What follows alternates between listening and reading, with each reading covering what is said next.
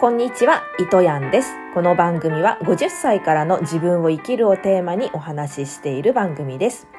今日はですね、えっ、と、近くでママホリというイベントがやっておりまして、友達に誘っていただいてね、えっ、と、行ってきたんですけれども、えっ、と、主催が中村あゆみさん、翼の折れたエンジェルで有名な中村あゆみさん。で、ナビゲーターにダイヤモンドゆかいさん。あとはゲストが土屋アンナさん、相川七瀬さん、斉藤由貴さん、ひとみさんっていう、もう誰でも知ってるような人だと思うんですけど、その方たちのね、ライブに行ってきました。あの、ママホリってママズホリデーっていうことで、まあ、あの、コロナ禍で、まあちょっと大変な時期があったじゃないですか。その時に、あの、お母さんたちを元気づけようってことで、中村あゆみさんが始めたイベントだそうで、今回で3回目でした。で、毎回ゲストは少しずつ変わっていってるみたいです。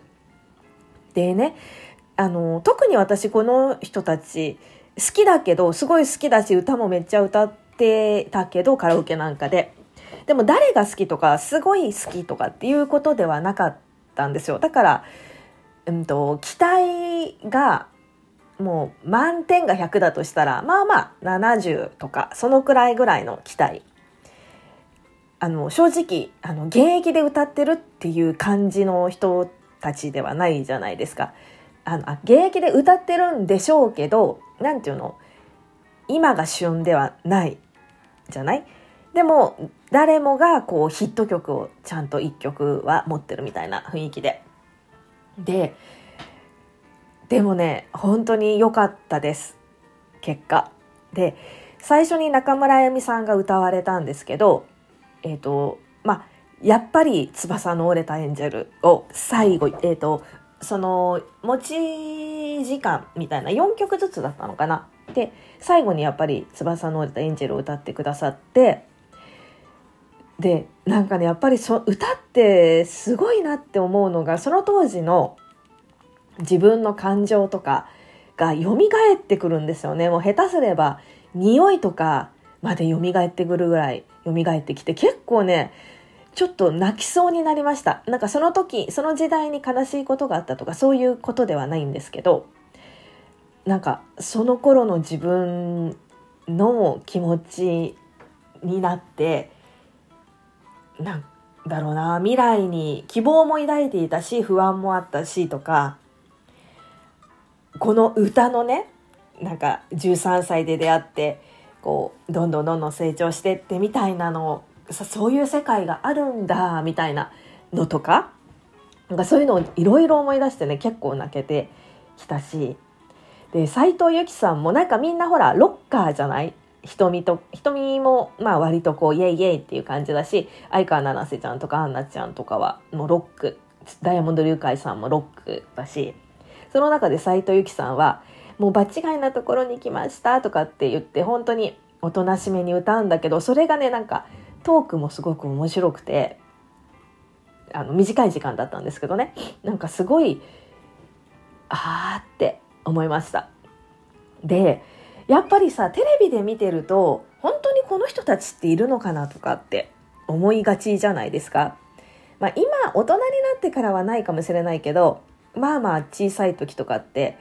本当に存在しているのかなみたいなことって私結構思っていたんですよね。だからこういうライブとかである会うと見るとあ本当にこの人たちっていたんだとかその人たちのねプライベートとかまですごい想像しちゃうわけ楽屋ではどんなことしてるかなとかあと家に帰ったらどうしてるのかなとかこのみんなのこのメンバーの今日のメンバーでどんな会話するんだろうとかリハーサルってやるのかなとかなんかそんなことをすごい考えちゃうんだけどでもなんかね今日とか冷静にすごい考えてみたらでもなあと思って。まあ実在するやっぱり本当にいるんだっていうのはもちろんねあの感じたしあのすごいなって思うわけ。何百人だろあれ1,000人くらい入るホールなのかな？ちょっと分かんないです5600人なのかもしれないしちょっと分からないんですけどその人たちをもう総立ちさせるぐらいの勢いがまだまだあるんですよ。で本当に一曲持っていればあの一発屋だろうがね何だろうが何を言われようが一曲もう誰でも知ってるような曲を持ってるとやっぱり盛り上がれるコンサートで。ですごいパワーだし皆さんだって私と同じぐらい世代かちょいちょい若い人ももちろんねえーと、瞳は47歳って言ってたかなだから若い。で土屋アンナちゃんはもっと若いと思うんですけどでもダイヤモンドユカイさんなんて還暦って言ってたかななんですよ。なのに舞台をこう動き回って観客を一体化させてすっごいパワフル。じゃない？でうわすごいって憧れの目はもうもちろんあるんだけどでもなって目もあって鼻もあって口があって髪の毛生えてて手足私と変わんないじゃん同じじゃんって思ってなら私にもできるんじゃないって思ったんですよ。まあ全く同じことをしようとかっていうのは思わないけどでも私にもこうやって観客をわーって言わ言わせるあの乗せるパワーとかも持ってるかもしれないしまあ、歌は下手かもしれないけどなんか違う分野でね何かそうやって引きつける何かっていうのはもしかしたら持ってるかもしれないし、まあ、これから何かそういう発掘してって何かの分野でそういう人になるかもしれないって思ってでこの人たちってどういう気持ちでこのお客さんを見てるんだろうとかっていうことをすごい想像したわけですよ。だからあの周りを見たわけ私は。まあえっ、ー、とね1階席の割と後ろ目にいたので、まあ前、前は見えるよね、まあ、総立ちしてお客さんがわーって盛り上がってペンライト振ってっていう状況。で2階席3階席もあるホールだったのでそこをねぐるっと見渡して私も感じてみたんですよこの人たちがどんな気持ちで歌ってるのかなとかすごい気持ちよさそうだしキャーってみんながこう言ってくれてる一緒に自分の歌を歌ってくれてるって言ってるのを自分があたかもそう舞台の上に立ってるかのように味わってみたんです。で要はね引きつけ引き寄せの法則とかっていうのは気分を味わう同じ周波数を感じるっていうことだから私もその気分を味わえばいいわけよ。この方たちが感じてあろう気分を私も先に感じる。そしたらそれと同じ周波数になれるわけじゃない？だから私も何か違う。この分野ではないかもしれないけれども私にもそういうものが絶対こう引き寄せてくるんだろうなってそういうことなんだろうなって思いながら今日はあの感じてました。だからもちろんねノリノリで歌も歌ってあのうわーってなってるんだけどどこかでちょっと俯瞰的に見てる自分もいてこうわーってやってる私をどこか上の方から眺めてる自分もいたりとか、えーと、私がお、えーと、今日の出演者になって舞台を見てるシーンとかも妄想したりとかしてもうあの体全体でこう感じるとか味わうとかっていうことをしてみました。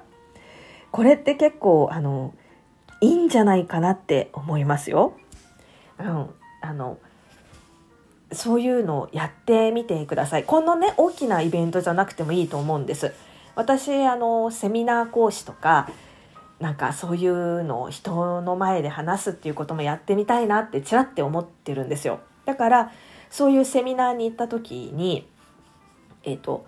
みんなの前に立って例えば白板にこうホワイトボードに何か書いてるだとか黒板に何か書いてる自分っていうのを想像したりとか前に出てマイクを持ってる自分で、えーと、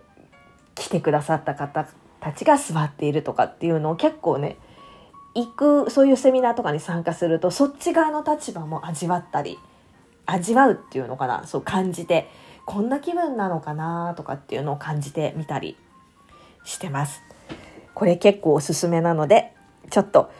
この気持ちが熱いうちにお話ししてみました。では今日も最後まで聞いていただきありがとうございます。おやすみなさい。